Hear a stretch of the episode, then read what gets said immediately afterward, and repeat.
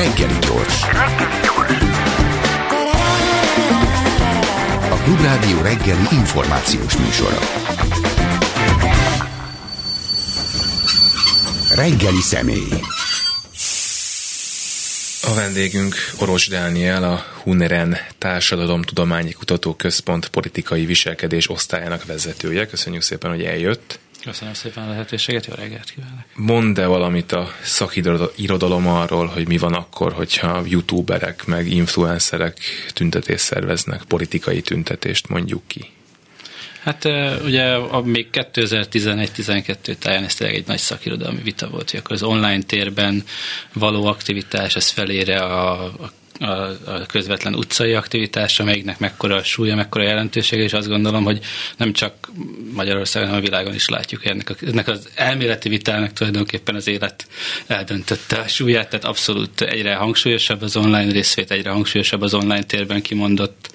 uh, szavak jelentősége, úgyhogy, és hát látjuk, hogy lehet mobilizálni online eszközökkel, és akik jól használják az online tér adta lehetőségeket, azok a való életben is meg tudnak mozgatni tömegeket. És ez mennyire jellemző mondjuk Nyugat-Európára, mert nálunk ez most új, és mindenki felfigyelt rá. Hát abszolút jellemző. Tehát, de hát, hogy mondjuk, hogyha az Occupy Wall Street mozgalmat hmm. hozom például, ugye az usa ott is láttuk, meg ugye bizonyos jelszavak is, ugye ez a 99 százalék például ezek a, ott jelentek, meg ugye mi vagyunk a 99 százalék, és van a, a képviselőink az 1 százalék, és akkor nekünk is több hangot kellene kapnunk a közéletben, tehát ezek a dolgok már évtizedek óta velünk vannak, ha úgy tetszik, és ezek a, és részben online szerveződő,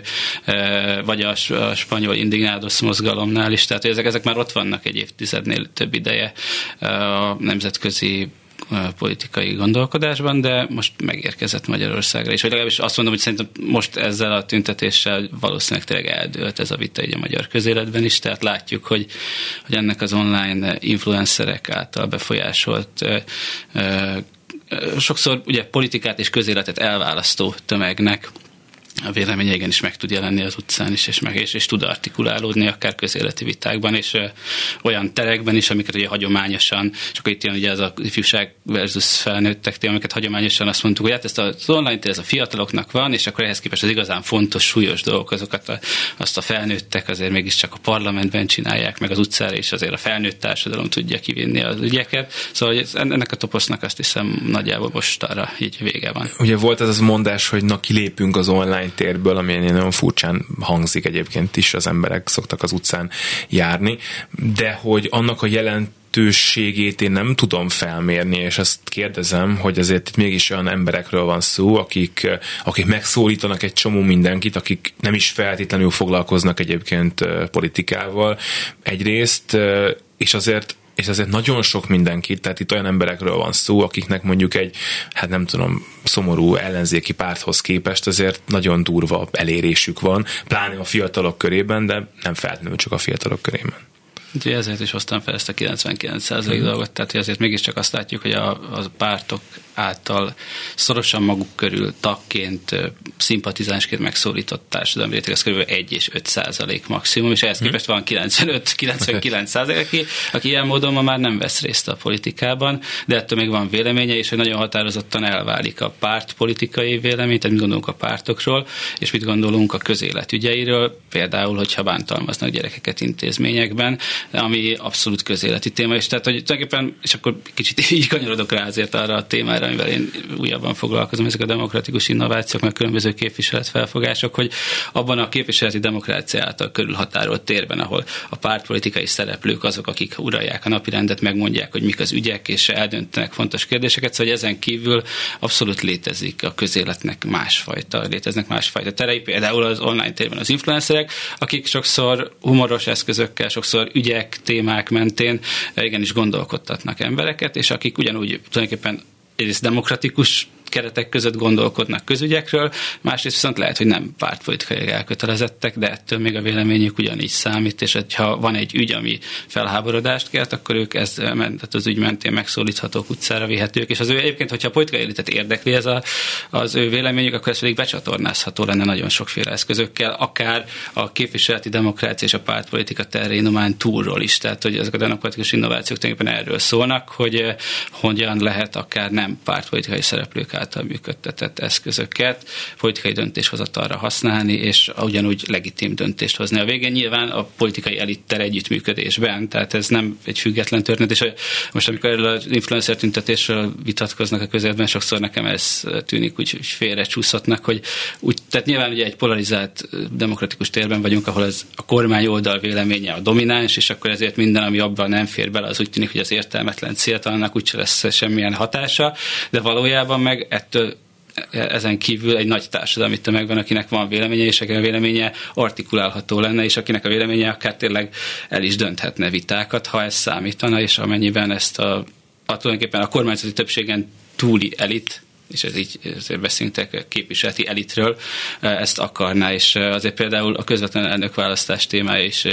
kicsit úgy tűnik ilyen, ilyen eliten belüli mozgásoknak a reakciója, tehát hogy minthogyha nem, nem, nem az lenne a, most arra úgy eh, tizenvalahány évvel az első ne, nemzeti együttműködés rendszerén belül megválasztott köztársasági elnök után a, a képlet, hogy, hogy végül is egy darab pártközpontban egy vezető eldönt, hogy ki legyen a köztársaság. Tehát, hogy vannak ilyen mozgások, és tulajdonképpen mindig is vannak politikai rendszerekben ilyen típusú mozgások, amik túlmutatnak a politikai eliten, és a demokratikus innovációk eszköztára az tulajdonképpen az állampolgárok beleszólását kívánja valamilyen módon lehetővé tenni, és tipikusan krízis helyzetekben szokott ez a téma felmerülni, tipikusan olyankor szokott eh, érdekessé válni az, hogy na mit gondolnak az állampolgárok, és nem véletlen, hogy például az a Belgium az egyik ilyen fő eh,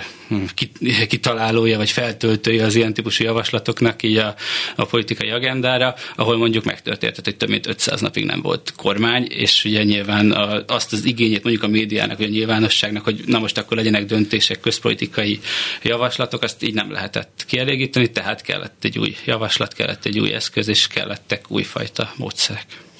Ebben a bizonyos vitában, amiről beszélünk, vannak azok a konzervatív, a maguk módján pártpolitikában hívő, így mondom, akkor kormány kritikus, vagy akár kormány ellenes emberek, akik azt gondolják, hogy kiment 100 ezer vagy 150 ezer fiatal, átadott egy hogy nagyon fontos, de tulajdonképpen társadalmi üzenetet, aminek nem volt pártpolitikai felhangja, és hogy ők arra panaszkodnak, hogy ez így nem elég, mert pont emiatt, amiről beszélünk, hogy nincs meg az a konkrét pártpolitikai egyértelmű üzenet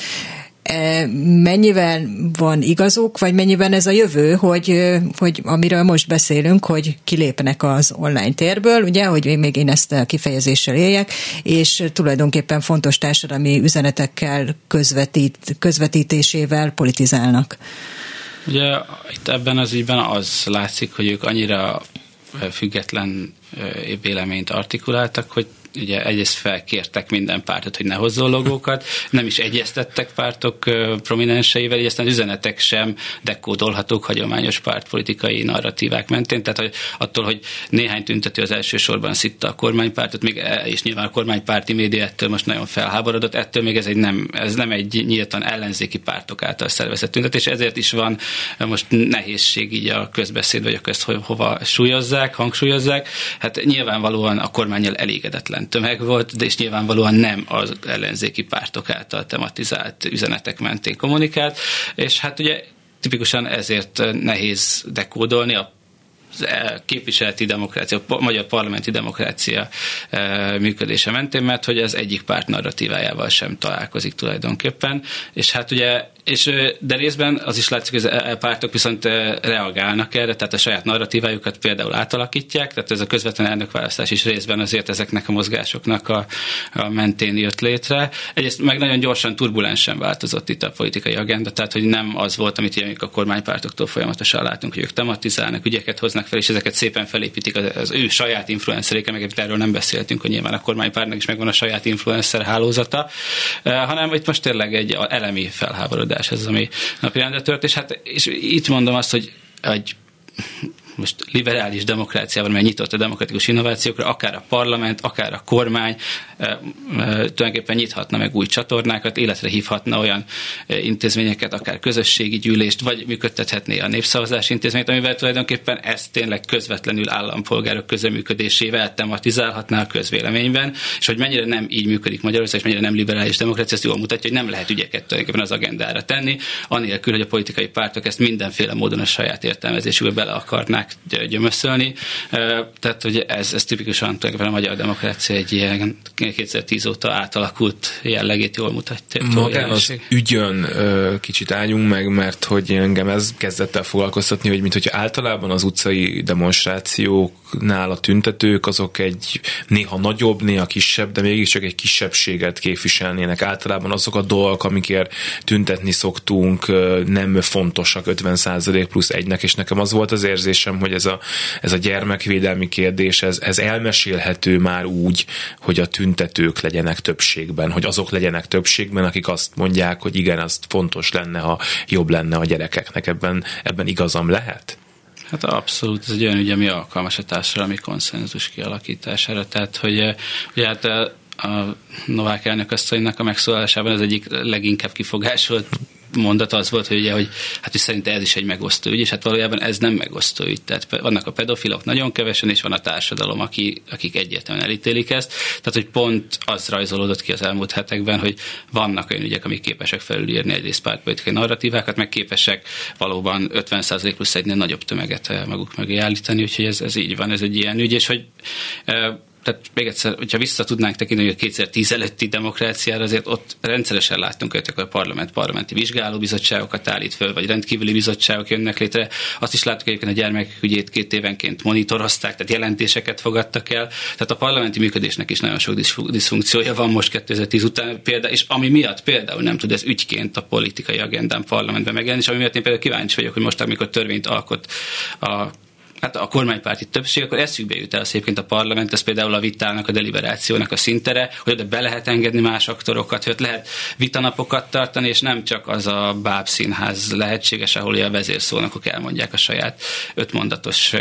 állításukat, és utána megnyomja mindenki a gombot, hogy igen vagy nem. A parlament abszolút lehetne egy ilyen tér, és akkor megint csak megjelenhetnének olyan hangok, vagy vélemények, vagy ügyek, amik nem a hagyományos pártpolitika dimenziói mentén tematizálódnak, illetve, hogy amik adott esetben közvetlenül tudnának hatni ezekre a pártpolitikai dimenziókra, és akkor ez a, az egyébként teljesen befagyott politikai diskurzus is kicsit alakulhatna. De most egyébként nagyon távol évőről beszélünk, nem még egy normális idézőjelben, normális berendezkedésű jogállamiságban is távol évőről beszélünk, nem? Hát lehet, hogy mondjam. Most akkor ezt hadd fogja meg onnan, hogy egyébként még a demokratikus innovációkat sokszor szokták kritizálni, hogy ez milyen sokba kerülne új intézményeket létrehozni, mennyi pénz mondjuk egy közösségi gyűlés, vagy mennyibe kerül egy népszavazás. Tehát csak arra akarok utalni, hogy a Magyar Országgyűlés intézmény, ez egy intézményrendszer, abban szakértők vannak, abban rengeteg pénz elköltődik, úgymond a képviseleti demokrácia, és hogyha annak a működtetői vagy Kövér László akarnák, akkor ebben az intézményben egyébként létrejöhetne egy olyan fórum, és ott van vannak szakértők, és ott, ott tulajdonképpen nem, kell, nem a távoli jövő, ez tulajdonképpen egyetlen vagy néhány embernek a döntése, hogy ez a, a gyermekekről szóló törvény vitája, ez egy társadalmi vitává változzon. Tehát maga a képviseleti intézmény is alkalmas lehetne egy ilyen vitára. A kérdés az, hogy és ezért érdekes az influencer tüntetés, ezért érdekes a társadalmi nyilvánosság, a tüntetés, hogy van-e olyan nyomás, vagy, vagy ki az, aki képes olyan nyomást gyakorolni ezeknek az intézményeknek a működtetőire, hogy ezt az intézményrendszert úgy működtessék, hogy abban a társadalom véleménye is artikulálódjon. Az nagyon érdekelne, és hát valószínűleg ebből következik majd a válasz, hogy, hogy van-e ilyen nyomás, vagy nincsen, hogy azután, hogy egy ilyen elemi felháborodás az nagyon látványosan az utcán is megmutatkozott, ezután a politikai döntéshozó az megengedheti-e azt magának, hogy valamilyen szigorítok néhány büntetési tételt, és hozok valamilyen fóliázós marhaságot még mellé típusú törvényjavaslattal próbálkozzon, vagy itt van egy olyan típusú társadalmi igény, amiből az is következik, hogy itt azért tényleg kéne már csinálni valamit. Most nem feltétlenül úgy, hogy behívjuk a szakértőket a parlamentbe, mert az nem, de hogy, de hogy legalább valami olyan törvénymódosítást nyújtunk be, amiről azt gondolhatjuk, hogy az javít az emberek helyzetét. Tehát magyarán, hogy akarnak-e még vajon kormányozni. Így is lehet azért ezt tenni. egy érdekes helyzetben, mert épp ciklus közepén is két választás előtt vagyunk. Tehát lehet, hogy egyébként ez az ügy ugyanúgy az általad említett módon kezelhető lenne a kormánypárti többség által, ha nem egy ilyen speciális helyzetben, amikor egyébként is kampányt kell kitalálniuk, amikor egyébként is jelölteket kell építeniük. Tehát adott esetben lehet, hogy az időzítés is kikényszeríthet akár ilyen típusú más reakciót. Most, mert hogy amúgy megvannak témáik, nyilván egyrészt próbálkoznak az, hogy fölmelegítik a korábbi nemzeti konzultációban kipróbált kérdéseket, összemosni ezt a pedofilokkal, tehát erre már most látunk nyomokat, meg hogy a szigorítás az majd megoldást jelent, de közben ugye és ráadásul olyan helyzetben vagyunk, hogy az ellenzéki pártok mind külön-külön, de mind megpróbálnak narratívákat építeni a saját európai parlamenti választási kampányukhoz. Tehát itt nagyon sokféle ügy felmerülhet, és hogy ezekre most egy ilyen választási helyzetben én azt állítom, hogy a kormánypárt nem teheti meg, hogy egyáltalán nem reagál. Tehát, hogy, és ez látszik is, hogy zajlanak mérések, abszolút újra kalibrálása van, vagy legalábbis tehát a azt feltételezem, hogy az, ami menetrendként el volt döntve, mondjuk nem tudom, még két héttel ezelőtt, az most borult a kormány oldalon is. Úgyhogy ilyen értelemben is jó az időzítése ennek a tüntetésnek, hogy tényleg felrázza a magyar közéletet, meg hogy, eh, tehát mondom, a hagyományos sémák, a kormányzati eszközök mellett, vagy azon túl valami, esetleg valami új is felmerüljön. Akkor beszéljünk meg egy kicsit a tüntetésről. Ezek az influencerek, youtuberek, akik szervezték, és a arcukat adták hozzá, azért ilyen-olyan megközelítésben, de közélettel foglalkoznak, kivéve Azariát, aki azért eléggé tartózkodik általában a szövegeiben attól, hogy nyíltan politikai állást foglaljon. Vannak szövegei, ahol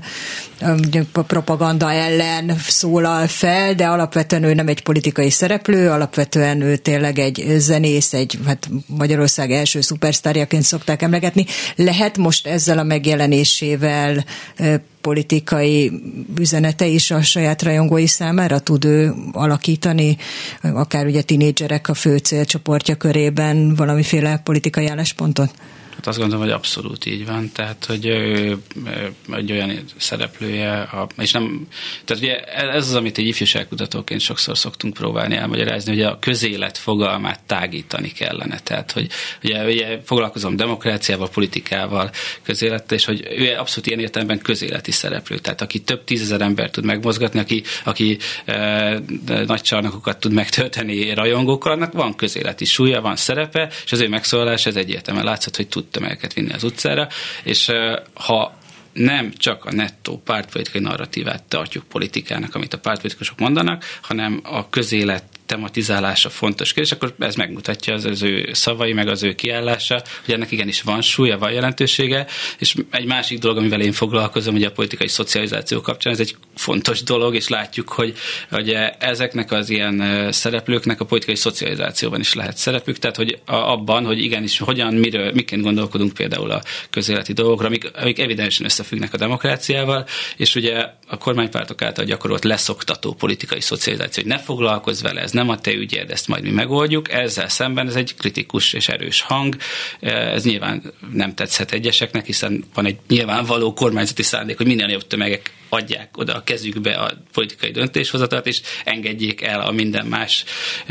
van az a részvételüket, és, és ezzel nyilván masszívan szembe megy, amikor az Aria megszólal, de megint csak, hogyha egy egy egészségesen működő demokráciáról gondolkodunk, akkor ennek abszolút bele kell férnie, hogy egy zenész egyébként egy, egy abszolút súlyos társadalmi krízis kapcsán megszólal, e, és hát ugye akkor beszéljünk például a Taylor Swift jelenségről, ahol látjuk, hogy egyszerűen gyakorlatilag választásokat dönt el egy zenész, aki nyilván nagyon tudatosan e, marketing szempontokkal is ügyelve felépíti a saját imázsát, és ebbe beleteszi azt is, hogy, hogy ő közéleti ügyekben is megszólal. Most az nem gondolom, hogy az Ariánál egyébként ez, ez ennyire se hangsúlyos, hogy itt lenne, ez valószínűleg inkább egy ilyen elemi felháborodás volt az ő esetében is. Mint ahogy egyébként nagyon sok ember, aki ott volt ez a tüntetés, az elemi felháborodásának adott hangot, hogy ez Magyarországon megtörténhet egy olyan kormány mellett, ami ugye gyermekvédelemről, meg családokról beszél. Tehát, hogy na, tehát nem, most nem összejött Taylor swift nem ugyanaz a jelenség, de hogy ez alapvetően egy demokráciába belefér, és bele kell férjen, az szerintem evidens. Nem láttam még olyan kutatást, ami azt próbálta volna meg megállapítani egy tüntetésről, hogy mennyi első tüntető volt rajta jelen. Én nem kíváncsi lennék, hogy ez a szám ez most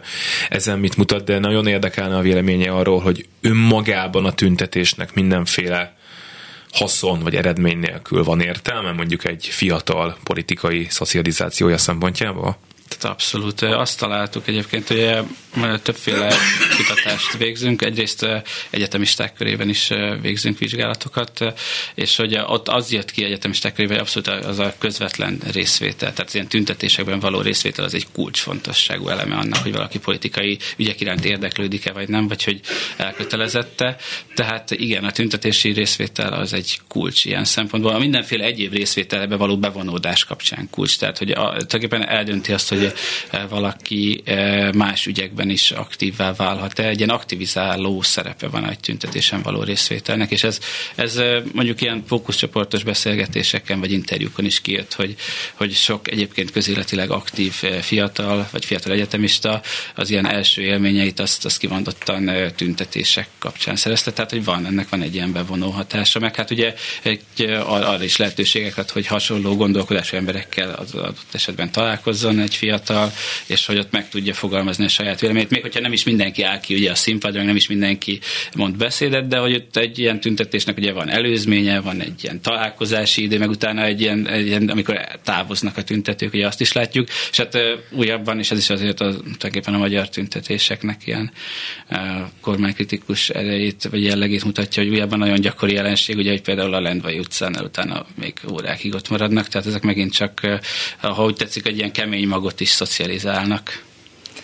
Akkor beszéljünk a kormánypárt saját influencereiről, mert ők aztán mindenben eltérnek attól, amiről most az elmúlt fél órában beszélgettünk, de ott egyértelműen megjelenik a pártpolitika, nincsenek társadalmi ügyek, hanem egyfajta elköteleződés van mit, mit jelent mindez az influencer? Tehát, hogy egyáltalán elveszíti a jelentését az, hogy influencer, hiszen most arról beszélünk, hogy ez mindenne az influencer az, ami mindennek az ellentéte, amit most elmondtam. Hát igen, ez egy nagyon tág fogalom, hogy ki az influencer. Ugye most de, tehát ez, ez viszont be kell ismerni, ez nem tartozik a kutatási hmm. területeim közé, de hát nyilván, hogyha a mérnünk kellene, akkor az egyrészt nyilván az elérés ben megnyilvánuló számok, tehát hogyha valaki nem tudom én, több ezer uh, hallgatót ér el rendszeresen a tartalmaival, akkor az, az ilyen, tehát ugye maga a szó az az, hogy tehát ilyen vélemény befolyásoló szereppel bír, tehát akkor egyrészt ilyen értelemben, és akkor ebben nagyon sokan beleférnek, tehát hogy magában, ha csak az elérés mentén definiáljuk. Nyilván azért azt gondolom, hogy az a típusú influencer, aki kimondottan marketing szempontok mentén bizonyos termékeket mutat be, meg, meg úgy építi fel a profilját, hogy ő igazából tulajdonképpen aktuális napi ügyekre fókuszál és azokról beszélget, az talán kevésbé választja azt az utat, amit mondjuk itt ez a, ezek az influencerek most választottak, tehát hogy azért ez is van egy, egy, egy profilírozási folyamat, tehát hogy ki az, aki egy ilyet bevállal, és ki az, aki nem. Tehát hogy nem gondolom, hogy nem tudom, ha most azt mondjuk, hogy de tényleg nem vagyok a téma szakértő. Van mondjuk Magyarországon 500 influencer, abból mondjuk nem tudom én 400-nak szerintem nem fordul meg a fejébe, és valószínűleg ezután sem fog megfordulni, hogy ő akkor most ilyen közéleti ügyekben tematizáljon, még ha azt látja, hogy most hirtelen felrobbant, nem tudom én a, aznak a, azoknak az influencereknek a látogatottsága, akik, akik ezt szervezték, mert ez egy nagyon speciális műfaj, csak erre akarok utalni, nagyon speciális érzékenység is kell hozzá, társadalmi érzékenység egyfelől, másrészt meg hát azért az, azt is látjuk, hogy milyen súlyos kritikák díjakat kapnak, tehát ezért ezt, ezt elbírni, ez sem biztos, hogy mindenki, mindenki elbírja azok közül, akik egyébként így napi szinten mutatnak be dolgokat a közönségüknek. De azért, hogy már elmentünk ebbe az irányba, akkor így a megafon környékéről nekem van még kérdésem, mert az érdekes nekem, hogy ott azért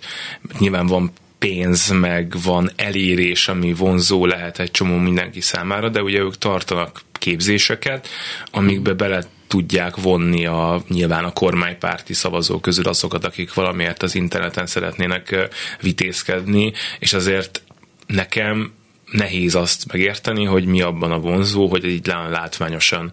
megkapott üzeneteket közvetítünk orba szájba mm. nagyon sok pénzért. Ja, értem. Hát igen, szóval ez, ez nyilván ez pedig egy nagyon speciális feladat, amit ők ellátnak, és valószínűleg ezeken a képzéseken ők ezzel tudatosítják, hogy ő nekik egy tulajdonképpeni feladatuk van, hogy felerősítsenek adott esetben a hagyományos politikában elhangzó állításokat, és ezeket alakítsák az online tér valamiféle szabály, szabályai szerint. Szóval abban is biztos vagyok, az, egy, az, egy, az meg egy megint már nagyon speciális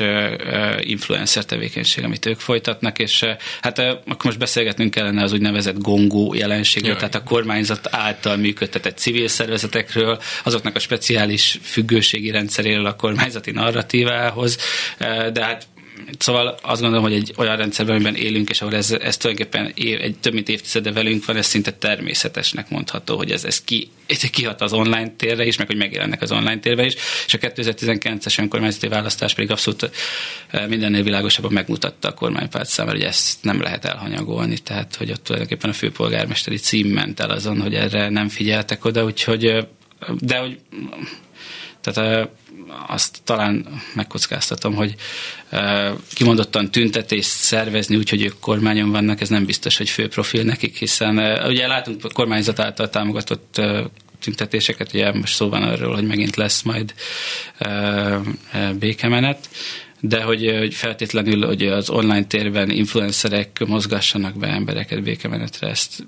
nem látom, persze aztán soha nem mondta, hogy soha láttunk sok mindent a, a magyar közéletben már, de valószínűleg ez most nekik még nem tevékenységi formájuk. Hát vagy nem is lesz, mert pont erre gondoltam én is, hogy lehet, hogy ez az én naivitásom, de mindaz, amiről most beszéltünk, hogy ők az influencerek, egy anti-influencerek, mindarról, mindaz, amit beszéltünk a megafonról, az egy kicsit nekem azt mutatja, hogy most, hogy föltűntek az igazi, mondjuk így influencerek, és megmutatták, hogy milyen hatással tudnak egy-egy valós társadalmi kérdésben fellépni, hogy ők az ő jelentőségük nem fog csökkenni ezáltal, hogy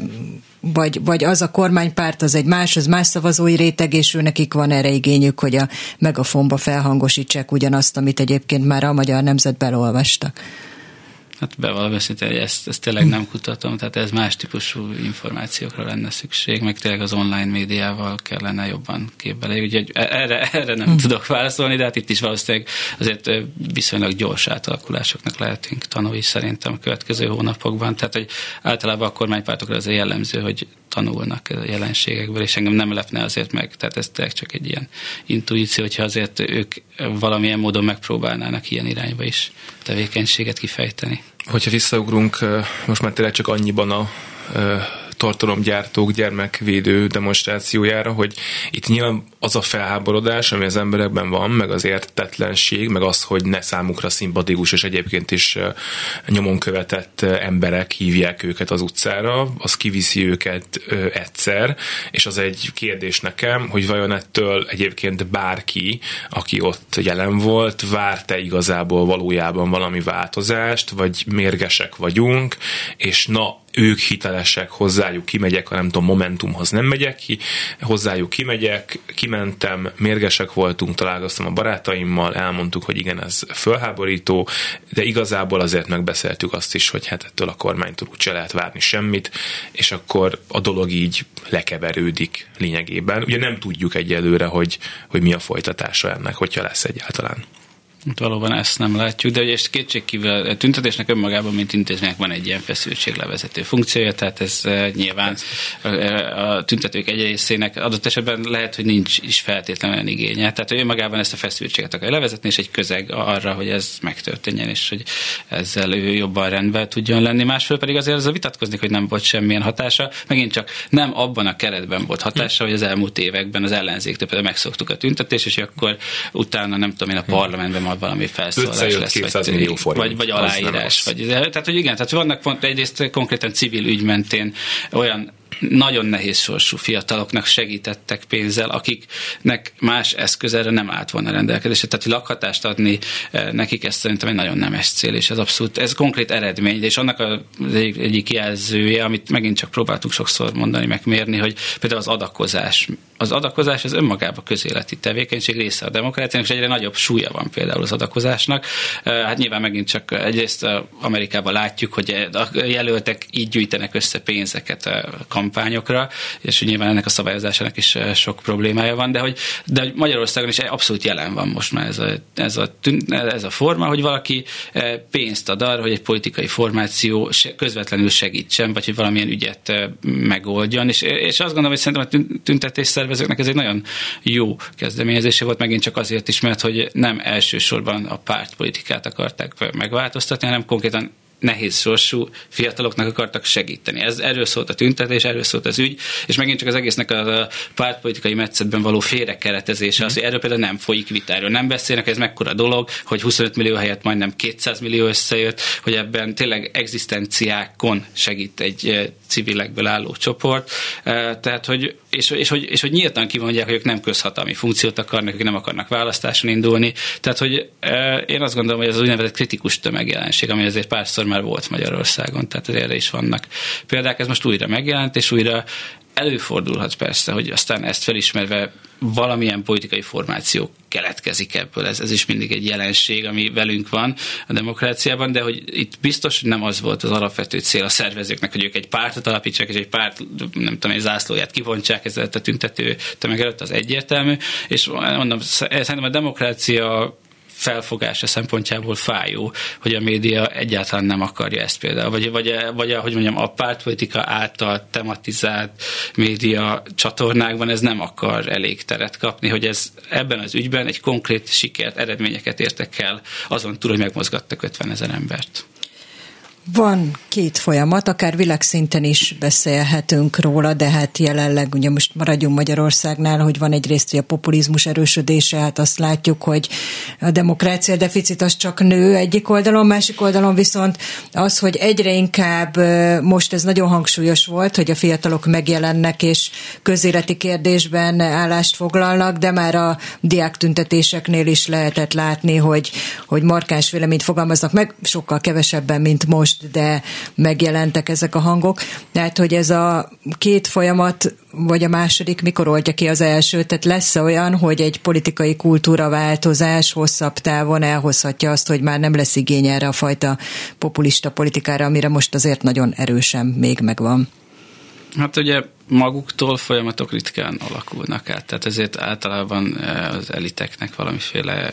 konszenzusa, vagy újragondolása, vagy helyzet értelmezésnek megváltozása szükséges, az például, hogy nagy trendek megváltoznak. Hát az látszik, hogy magában a populizmussal, mint jelenséggel azért a világfejlett demokrácia egyre behatóbban foglalkoznak. Azzal is nagyon behatóan foglalkoznak, hogy az internet, meg az interneten keresztül eh, adott esetben a demokrácia ellenes befolyásoló manipulatív technikáknak a demokráciát romboló szerepe az, hogyan van jelen a világban, ezekkel is nagyon sokat foglalkoznak. Hát ugye nálunk a magyar politikai elitben, meg a magyar diskurzusban viszont nagyon kevés az, aki ezt itt tényleg tematizálja illetve aki tényleg a, a politikai intézményrendszerre vetítve is megoldásokat javasol arra nézve, hogy például hogyan kellene újra szabályozni, újra gondolni, hogyan kellene a pártoknak máshogy működni. Tehát e, itt is a, a büntetés narratíva nagyon erős, látjuk, hogy az állsz, akkor nem tudom én most megint mekkora büntetés szabott ki, de hogy ezek, az, ezek a tulajdonképpen függetlenségüket elvesztett demokratikus intézmények nagyon tulajdonképpen nem mernek előjönni olyan javaslatokkal, pedig megint csak mondjuk egy médiahatóság simán feljöhet egy, tehát egy, egy fejlett demokráciában ezeknek az különböző intézményeknek az a szerep, hogy alakítsák a jelenségek mentén a demokrácia kereteit, az, az tökre fontos lenne, és egyébként nagyon érdekes, és akkor kicsit rákanyarodok arra, mivel én például foglalkoztam, ugye kutatások kapcsán, ugye a politikai elitet is, meg a választókat is összehasonlítva vizsgáltam, és, és óriási mítosza van még mindig, pedig ugye a független intézmények, mint olyanok gyakorlatilag na, hát leépítésre kerültek Magyarországon, annak óriási mítosza van, hogy majd független intézményeknek kellene valamilyen módon döntéseket befolyásolniuk, tehát ezt ebben politikusok és, és, és a szavazók is egyetértnek. Ennek van egy mítosza, ha úgy tetszik, hogy ez a ez független szakértők, ezek, ezek tudnának változtatni, és például megint csak, hogyha az internet szerepére gondolunk, vagy tényleg ezeknek a az aktuális ügyeknek a megoldása kapcsán abszolút egyébként előkerülhetne ez is, ez az aspektus, hogy adott esetben tényleg, és a gyermekbántalmazási kérdések kapcsán ezért itt van a napi rende, hogy akkor most üljenek össze szakértők, hozzanak ők egy javaslatcsomagot, és vigyék be a parlamenthez. Tehát tehát, hogy igazából ilyen intézményes reformok lehetősége abszolút benne lehetne a, a levegőben, az, az viszont tény, hogy tulajdonképpen a kormányzati elit sokszor nem nyitott ezeknek a, a, a, napi rendrevételére, de hát megint csak megláthat, meglátjuk, mert lehet, hogy most esetleg pont történik valami így a, ennek a törvénynek a kapcsán. A közösségi médiának, meg az internet, inkább akkor a közösségi médiánál maradnék a szerepének a mértékét, azt egyébként azt fel tudjuk mérni, mert nekem nagyon sokszor van az az érzésem, hogy, hogy sokkal több politikai döntést befolyásol az, ami a közösségi médiában először kommentekben, aztán közösségekben, meg terjedésben, hogy ott mi az, amit olvasnak, mit kattintanak, mit nem történik, mint azt úgy sokszor gondoljuk. Abszolút, persze, ezt is lehet mérni meg, hogy hát azért alapvetően a legtöbbször magában az, hogy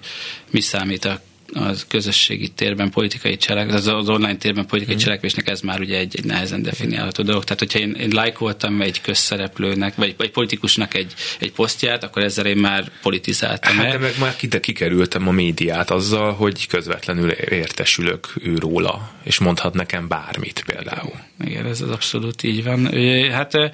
vagy hogy mennyire van meg abban a tudatosság, ugye, hogy például egy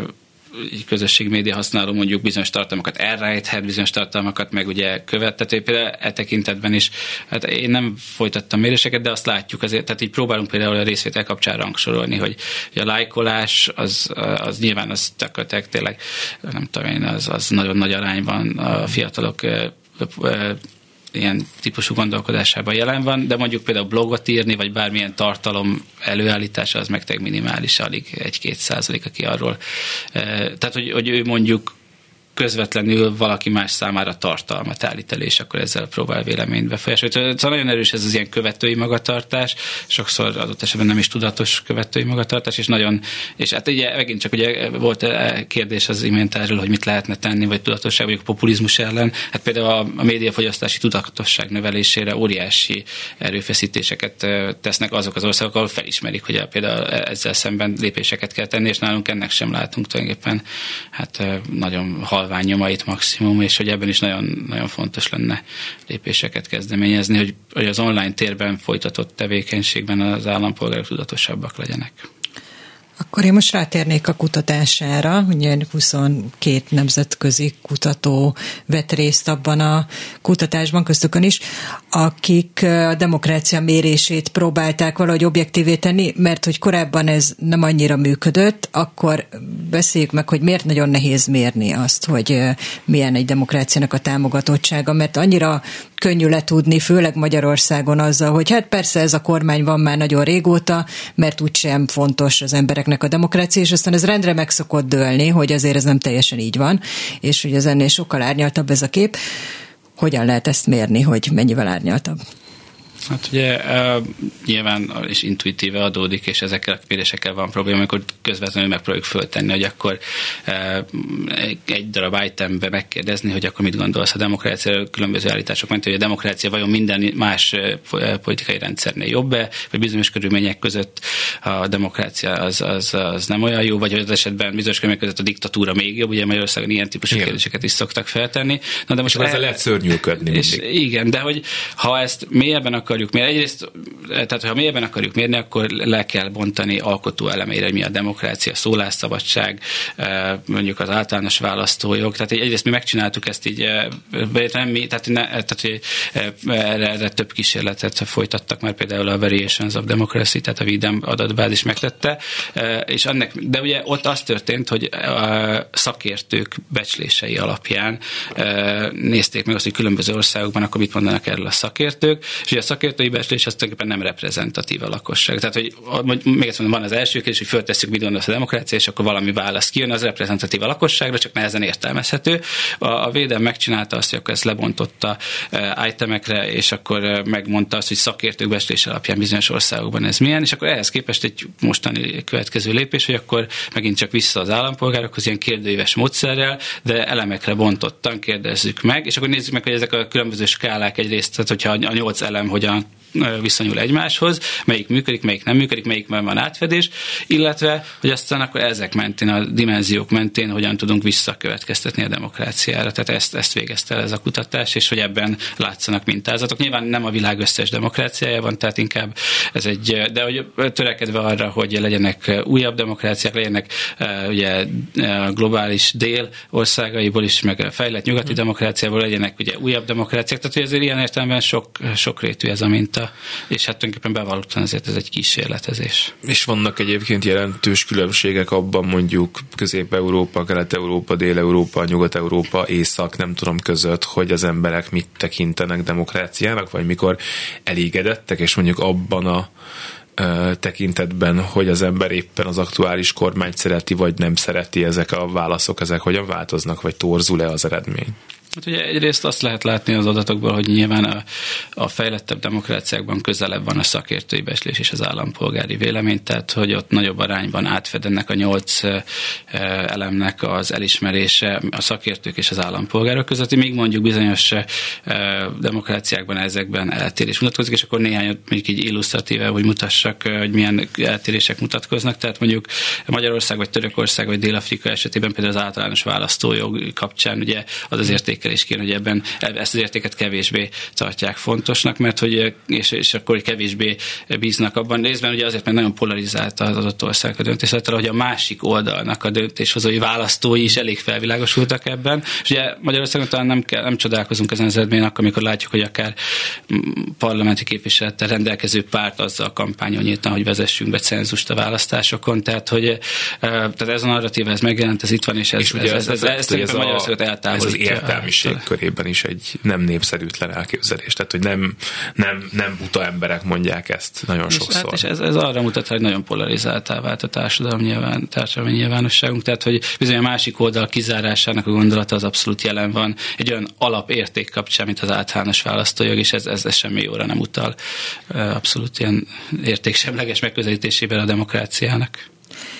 ha már polarizáltság, az abban is nagyon erősen megnyilvánul Magyarországon, hogy olyan szinten a pártpolitikai nézetek, elkötelezettségek tudják meghatározni a, a, a, akár a mindennapi benyomásainkat, percepciónkat is, hogy ha egy Fideszesbe megy egy közértbe, másképp látja az áremelkedést is, tehát hogy most letúlzok, mert ő is ugyanannyit fizet azért a kenyérért, de tényleg a közlekedési dugóktól kezdve minden, mikor vannak ezek a felmérések, kiderül, hogy ők teljesen teljesen másképp látják ugyanazt. És gondolom, hogy mindenhol van egy ilyen jelenség, nyilvánvalóan, hogyha én hiszek egy pártban, akkor az ő elméletei, nézetei szerint gondolkodom, de hát azért pont erről beszélünk, hogy Magyarország jóval polarizáltabb, mint más, hogy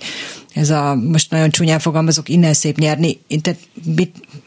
hogy, hogy lehet egy ilyenből egyáltalán kimozdulni? Hát igen, ugye ennek a kutatásnak is egy eredménye, amit találtunk, hogy aki elégedett a kormányjal, annak nyilván kevésbé fontos ez a nyolc érték, mert hogy ő összességben elégedett az, az ő véleménye reprezentálva van. Ez a magyar adatokból egyértelműen kijött. De hát, tehát, hogy megint csak, hogy világ tendenciákról beszélünk, ez, ez azért a rendkívül polarizált Amerikai Egyesült Államokban is ott van, jelen van. Tehát, hogy, és hogy mit lehet ezzel kezdeni? Hát ez, ez például olyan terület, amiben a demokratikus innovációk kapcsán is nehézségek vannak, be kell, hogy valljam. Tehát, hogy hogy én amikor ezt kutattam, hogy ugye adódna. Tehát egyrészt hogy vannak olyan intézmények, amik klasszikusan azt mondják, hogy ezt a polarizációt csökkenti, hogy a közösségi gyűlés egy ilyen intézmény, ahol ugye véle, konszenzusra törekednek, és a végén a véleményeket úgy súlyozzák, hogy az mindenki, aki részt vett számára elfogadható legyen. De az látszik, hogy például amikor én kutatást végeztem a politikai elit meg a választók kapcsán, olyan alapvető dolgokban sincs egyetértés, hogy mondjuk például eh, a népszavazás intézménye az akkor egy, az egy, ez egy jól működő intézménye, vagy hogy demokratikus innováció -e mondjuk a nemzeti konzultációt. Az egyik oldal imádja, megvalóan győződő az ő véleményét megfelelően eh, képviseli mondjuk a nemzeti konzultáció, a másik oldal pedig ki nem állhatja és manipulatívnak tartja. Eh, tehát, hogy az innovációk ilyen fajta meghonosítása kapcsán is bizony beleütközünk abba, hogy, hogy annyira erősen polarizált, hogy új dolgokat mondani, új dolgokat felhozni egy ilyen közegben nehéz, mert azonnal valamelyik oldal elkezdi valamilyen értelemben súlyozni, vagy magához közel, vagy magától távol lévőnek megnevezni, és hogy tehát ez, ez, ez abszolút kihat a demokráciára, mint keretre, amiben együtt élünk. A, a kisebbségnek a jogai meg lehetőségei azok érdeklik egyébként az embereket. Tehát amikor én azt mondom, hogy mondjuk én vagyok a kormánypárti szavazó, nagyon elégedett vagyok, mert, a, mert úgy érzem, hogy a, a mi demokráciánk az én demokráciám, akkor foglalkoztat az egyébként, hogy a többiekkel mi van, vagy megengedem a saját kormányomnak, hogy őket se foglalkoztassa. Hát ugye ez például ilyen egyenlőségi kérdések kapcsán, mert tehát hát ilyen jog előtti egyenlőség kapcsán Magyarország nem lógott ki hmm. a mintából, tehát hogy uh, talán ez jó hír, vagy nem, nem tudom, de hogy uh, és nyilván, hát szóval ez természetesen része kellene legyen a demokrácia jó működésének, hogy a kisebbség jogainak, vagy a hangjának a véleménye ugyanúgy megjelenhessen, és hát igen, de erre is abszolút fontos innovációk léteznek a világban, amiket érdemes lenne meghonosítanunk, de hát igen, szóval azért alapvetően most abban a, a, pártpolitikai térben, amiben benne vagyunk, ez mint hogyha most kevésbé volna hangsúlyos. Akkor visszakanyarodok a legelejére, influencer tüntetés, fiatalok, akik megtanulnak politizálni, megtanulnak egy-egy ügy mentén állást foglalni és artikulálni a véleményüket ők tudnak ezen segíteni? Most megint ezt kérdezem, mert tudom, volt egy hasonló kérdésem, azon, ezen a fajta polarizáltságon tudnak azon segíteni, hogy ők azért már nem úgy látják a világot, hogy jobb oldal, bal oldal, amit ők mondanak, az rossz, amit ők mondanak, az jó, hanem teljesen más koordinátorrendszerbe helyezik el a világot. Ez idővel tudnak segíteni ezen, vagy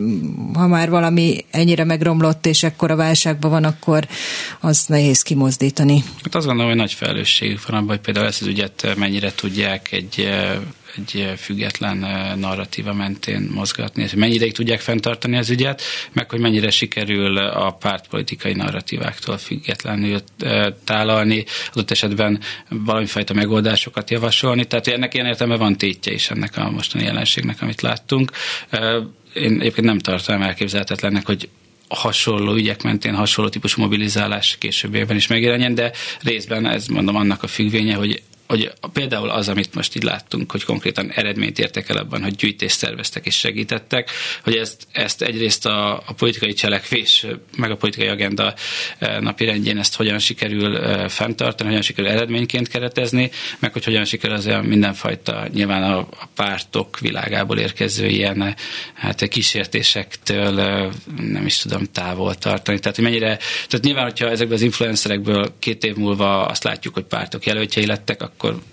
hát akkor ez, ez ennyi volt, akkor ez is ugyanúgy betagozódik ebbe a döntéshozatali mechanizmusba. Ha viszont azt látjuk, hogy ez a fajta független cselekvési forma, illetve hogy erre valamiféle új típusú mozgalmak, formációk alakulnak, akik tudatosan úgy tematizálnak és úgy működnek, hogy a pártpolitikai arénán vagy a parlamenten például kívül rendszeresen fenntartnak ügyeket, akkor ez, ez változást fog hozni a demokráciában, és hát ugye ez az, amit most még nem látunk, hogy ez, ez így lesz. Például mondjak egy példát, hogy annak idején a, a netadós tüntetés az abszolút egy óriási felháborodás keltett, közel százer ember kim volt, a törvényt visszavonták, de nem lett belőle ilyen mozgalom. Úgyhogy ha most például arra utalok, akkor ezért ez a jelenség megint csak lassan évtizede velünk van, hogy ilyen bizonyos ügyek mentén lehet így mobilizálni. Tehát szerintem benne van az a levegőben, hogy ezért ez, ez valami újat mást hoz közéletbe. Van még négy percünk, úgyhogy akkor most megkérdezem gyorsan, hogy mi a bajunk tulajdonképpen a képviseleti demokráciával, miért nem elég, hogy négy évente szavazzunk egyet, és akkor utána megcsináljátok ti, tehát hogy miért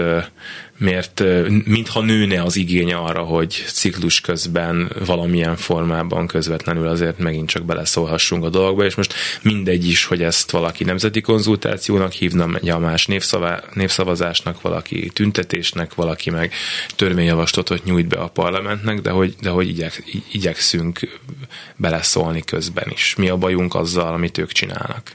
Hát valószínűleg a legnagyobb bajunk az tulajdonképpen már 89 óta nagyon hasonló. Tehát, hogy ha például megnézzük azt, hogy a, a, a, a népszavazás intézménye hogyan került föl a, a, a politikai lehetőségek közé, az úgy történt, hogy az akkori rendszerváltó elit nem tudott egy, megegyezni egy ügyben, és akkor néhány párt, nevezetesül a Fidesz meg az SZDSZ kivitte ezt a nyilvánosság elé, és hogy, hogy nem meghonosodott a közvetlen demokrácia Magyarországon. Tehát, hogy alapvetően az ottani rendszerváltó elitnek nem volt a fejében az, hogy a képviseleten túl bármi legyen, pedig pedig már a 80-as évek végén egyébként tőlünk nyugatabbra abszolút mutatkoztak válságjelenségek, és el lehetett volna erre reflektálni. Tehát, hogy megint csak az úgynevezett kritikus tömegjelenség az, ami fontos kérdés ennek kapcsolatban. Tehát az, az a kérdés, és a, részben ez a bajunk, hogy vajon hányszor és mennyi alkalommal tud ilyen kritikus tömeg formálódni ügyek mentén, ahhoz, hogy mondjuk a képviseleten túli új eszközök is megjelenhessenek. Tehát, hogy ezek az ügyek mutatnak rá, hogy a képviselet demokrácia nem tud mindent a maga logikáján belül megoldani, és nem tud mindent becsatornázni, és hogy ezért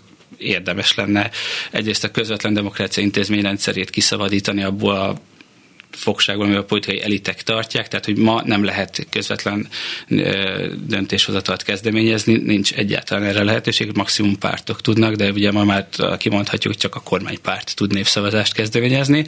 Másrészt ott vannak részvételi demokráciára alkalmas eszközök, hogy itt van például velünk a közösségi költségvetés, amiről abszolút nem beszélünk, pedig Budapesten, illetve most már egyre több településen állampolgároknak közvetlen beleszólást ad arra, hogy hogyan költsék a közpénzt, de erről nem beszélünk, ez nem érdekes. Vagy itt vannak ugye az általán említett közösségi gyűlések, és amelyek konkrétan ügyek megoldására lehetnek alkalmasak, például mi legyen a klímaváltozással, mit tehetnek az állampolgárok a mindennapokban azért, hogy a klímaváltozás ellen tegyenek. Tehát, hogy azt állítom, hogy ez az övezet kritikus tömeg az, aki, hogyha követelni ezeket az eszközöket, és hogyha minél több olyan ügy kialakul, ahol, ahol a képviselet elit bénultsága, fásultsága,